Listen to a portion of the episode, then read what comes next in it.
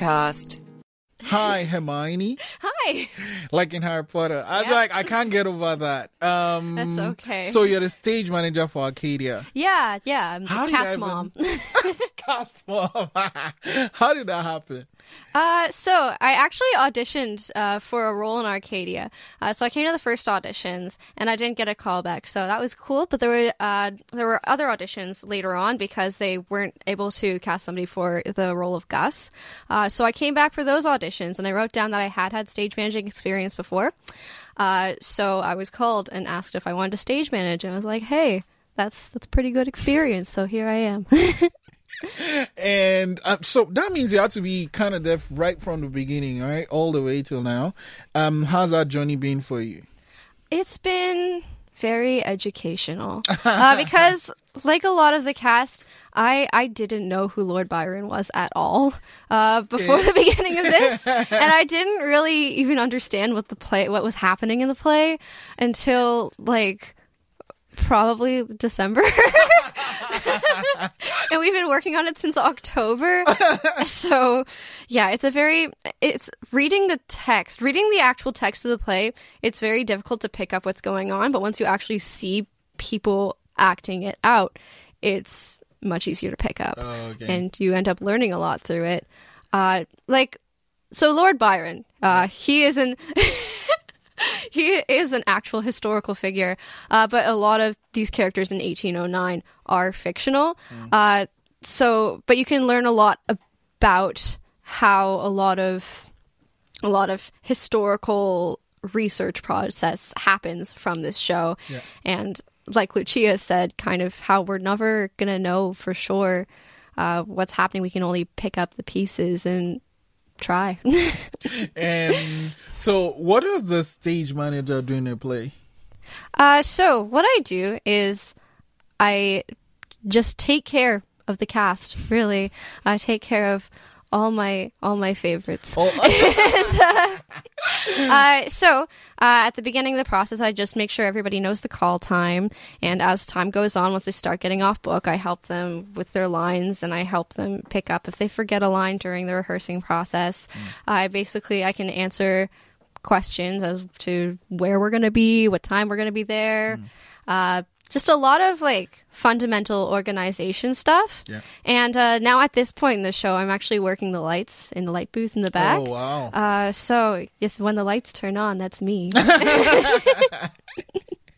Um, are there any uh, complicated lights that are, uh, lighting for the play? uh, there, no, there aren't very many complicated light changes. We usually just have one light for each scene. Oh, okay. Uh, but we do have some interesting colors going on. Uh, so for 1809, we kind of have a purplish hue going on uh, because that's more how rooms back then would have looked because they were using candlelight.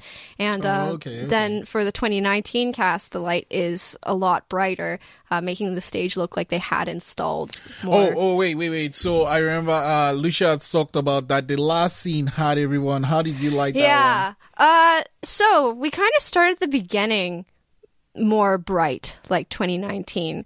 Uh, so the stage is very a bright yellow, and the background is just uh, a bright blue.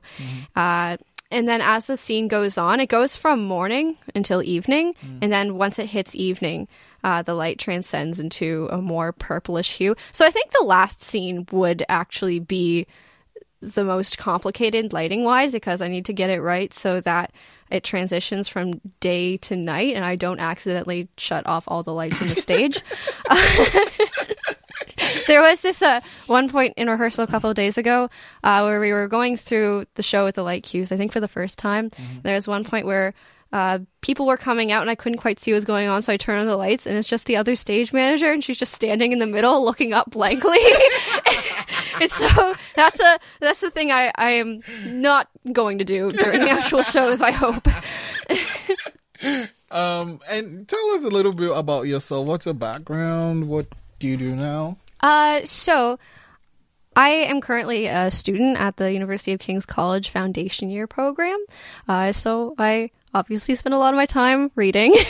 uh, and uh, I've done performances with Neptune Theater's Youth Performance Company as a teenager. I mean, I guess I still technically am a teen, but I'm an adult teen. uh, yeah, and I am also doing Theater 1800 at Dalhousie as my arts elective. What, what? So that what's that? It's like it's an it's an intro to acting course basically. Oh, okay. uh, so we do a bunch of different exercises, uh, learning how to become comfortable with our bodies and moving Wait, our bodies. what in does that involve? Uh, so we have to learn different ways to kind of warm up our body. So we need to s- learn different ways to stretch. Uh, oh, we, like in the photo in the in the book, right? That's kind of yeah, something like that. Yeah, something like that. Because war- warming up is really crucial to giving a good performance, in my in my opinion. Hmm. Uh, because you can you can really tell when an actor goes on and they're really stiff and Hmm. uncomfortable and just don't want to be up there. Versus when they're like their body is loose and they're you have so much you have so many more options oh, when Okay. your body is loose. Mm-hmm. And especially for more well i guess especially more for musicals because you need to dance and lose, use a lot more for your body. But for acting you definitely need to have those different options available because you can be asked to do some really fun stunts. Are there any ones in the play? Sorry Fun stunts in the play um in Arcadia? I guess I would consider the waltzing a bit of a stunt because there's one point at the end of the last scene where we have two couples dancing on stage and they need to cross by each other two times. Uh, but the space is very small. And so trying to get them not to crash into each other while they're waltzing has uh, proven to be a bit of a challenge. Do they and they do all this in the you know in the costume for the time, right? Uh, yes, they do. So we have one couple that is from 1809, and then the other couple is one person from 2019, and the other person we're not sure. Oh, He just he's he shows up in all of the 2019 scenes until the end, and then you don't really know. Okay. So that's some spooky stuff. Come find come find out and see Arcadia. um, so you're in Kings and you're doing um the theater 1800 thing. Yes. Uh, what else do you do? Um, I've been doing this. Oh yeah, I am also the uh, first year representative for the Day Student Society at uh, at King's, and so the goal of that society is to support students who don't live on campus uh, or near campus. So for so we try to encourage them to come out to events. Uh, even if it might be difficult. So we'll do things like we'll cover the cost for them to go to formal meals, uh, which uh, at King's once a month we they hold they hold a formal meal, and so we all get dressed up in robes and we march into wait, wait, I'm sorry. Robes like like yeah, like academic robes, like in Harry Potter. so, yeah, it, it's actually really cool. I promise. I'm not laughing because it's not cool. I'm just yeah. I I didn't well I didn't know this. So uh, clearly I've never been at King. So yeah. Yeah, we all. what what are the colors of the robes? Uh, they're just they're they're just black robes. Oh, everyone wears the same color. Yeah, everybody wears the same color. We all just wear black robes. So people usually dress up a little bit underneath. So people will Oh, okay. wear like a nice dress or a dress shirt and dress pants. Every month. Uh, once a month. Yeah, it's not necessary. You don't have to Oh, go. um, but uh, people usually like to go, especially if you're a day student. It's free food because we cover we co- we cover the cost for it. So you know, if you uh, you have if you have the cost covered for a really fancy meal, like why not go? Yeah, yeah, yeah. Where is it held in school? Uh, it's in Prince Hall, so that's King's. Um, that's King's Meal Hall. Oh, okay, okay, okay. So are you a day student or? I am a day student. Yeah, I live in Cole Harbor. Oh yeah, yeah, yeah. Yeah, Yeah, it's not that. that's not that bad. Yeah. No, uh, like there are there are some challenges, like on really snowy days. Oh. God, yeah. Like there was one day I where all the where all the public schools were closed, and it was really really icy, and I just kind of bundled myself up and went at have- it. You had to go. yeah, yeah. Oh man. I'm like, I'm calling it today. I'm done. I mean, there are days where, uh, yeah. Mm-mm. There's The some days where you just have to you just have to throw yourself in there and hope for the best. and your name, right? Mm. When her like how you know, when I, I remember I was, the, the your name, I was like, wait, what? I thought it was a joke, right? Because do, Do you want my driver's license? so how um how's it been for you? Because people must have all you must have heard it all, right? uh, yeah. I've I'm usually asked about Harry Potter like once or twice a week. I kind of, and I've I've never read the entire series. have you seen the movies at least? I've seen some of the movies. Have you seen the new whatever something Beast whatever? Oh, Fantastic Beasts and Yeah. Where to Find Them. Uh, no, I have not seen it. Uh, I've read the book. There's like they, there's like a copy of the of Fantastic Beasts and Where to Find Them, which was um it, in so in the first book of Harry Potter, uh, where they're like going school school shopping uh, down in Diagon Alley. Uh, there's like a list of books that he needs, and one of them is Fantastic Beasts and Where to Find Them, and there is an actual published copy in our world of that book. And so I had that. And when I was 11 years old, like I haven't read the entire series, but I did I was really into the first few the first few movies. I didn't read all the books at that time. Uh, and uh I remember I had I had that book and I was like, wow, all these books must be real. And so I would be going to the library and trying to find them. so even though I haven't read all the books, I did have my phase where I was really into it. Fair enough. So, uh, how do you handle being asked all the Harry Potter questions?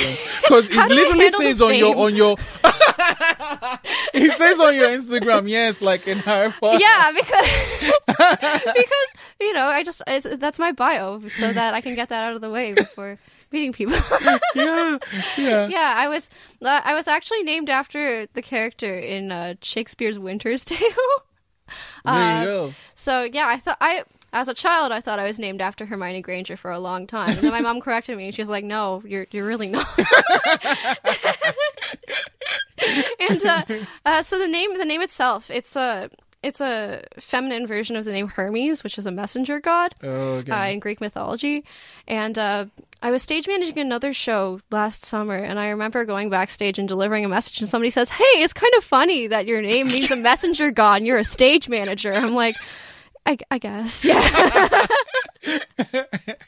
um. So, what what's next? Are you uh once Arcadia is done? Wants to you're just are you Oh. gonna? I'm looking for a job. like I, I have one, but it's in Burnside, and it is a two-hour bus commute uh, from Kings. And Oh, yeah. I don't want to sacrifice my education, so I'm looking for an on-campus job.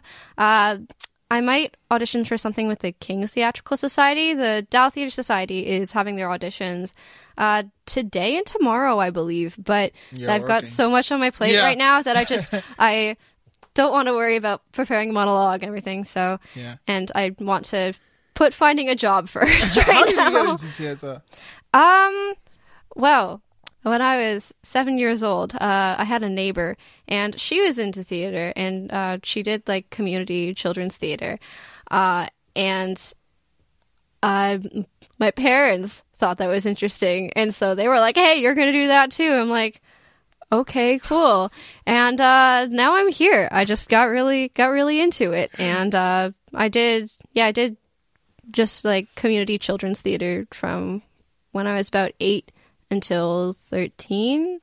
And uh, then I did Neptune classes from around 14 to 18. Um. So, what do you now? You stage manage and you've done acting. Which is there anyone you prefer to the other? I prefer acting. I just I just want to work anywhere in the theater, really. Uh, so I'm I'm happy doing any role in a theatrical production. Uh, but I do prefer acting, and I would like to pursue that as a career. Um. What do you like about acting? Uh, I tend I find you, you kind of get to explore yourself in different expressions uh, through acting. Uh, so it's kind of like how Lucia was talking about cosplaying. It's kind of like that, but with personalities. if that makes sense. Yeah. Uh, so I feel like uh, performing different roles, I feel like I've learned more about myself as a person too.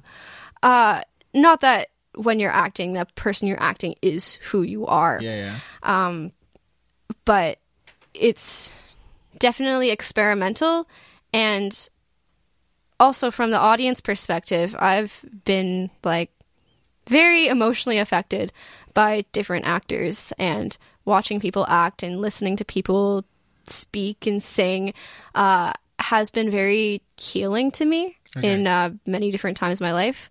And so, way? uh, like, well, like I said earlier, emotionally, like it's kind of a mental health thing. Yeah. I think. Uh, I'm just gathering my thoughts. Uh, so it's like ha- having somebody portray a character or a situation that is similar to your own and seeing how they deal with it and trying to like kind of see yourself in it uh, kind of helps you feel like you're not alone even if the character of the song is like is fictional. It's it's kind of like having a fictional best friend. That makes sense. Like re- like or even reading a book. Like when you're reading a book and you you're reading about this character and you can really relate to them or something about them really kind of speaks to you and you're like oh my gosh this is me. And you can see how they deal with different uh, thoughts or feelings or actions and Yeah. you can decide if you want to implement that in your own life or how that you want that to affect you Yeah, I know exactly what you mean. Cause like sometimes I, I if I'm dealing with something, I put in a character like I'm writing or.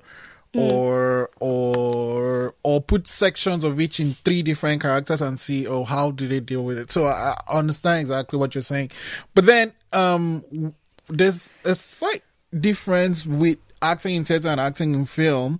Um, Yeah. is anyone uh, you've not done film? I'm guessing. I've not do- Yeah, done but like film. you have an idea about it. Which one do you prefer? I know you haven't done film yet, but just saying. I think, I mean, I'm interested in working in film and uh, trying it out.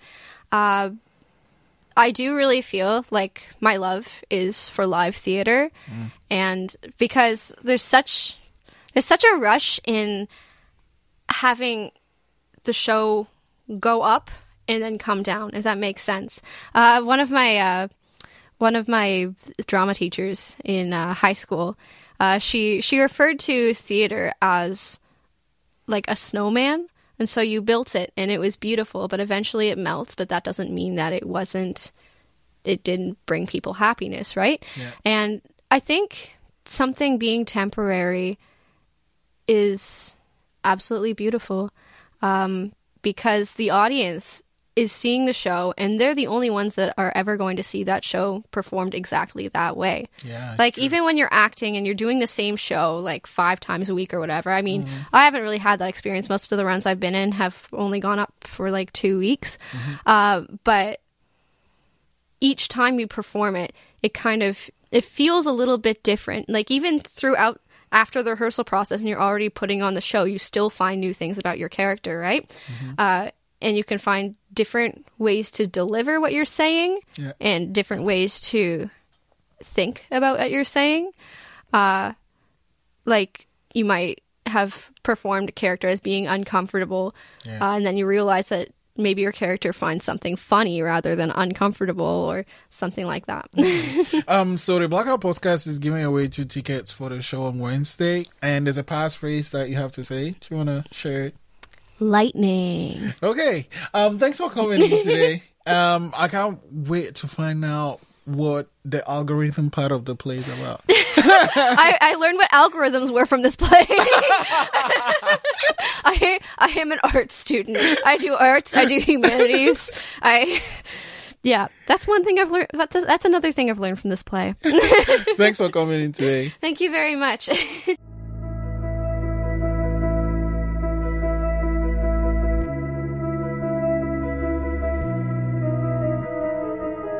Thanks for listening.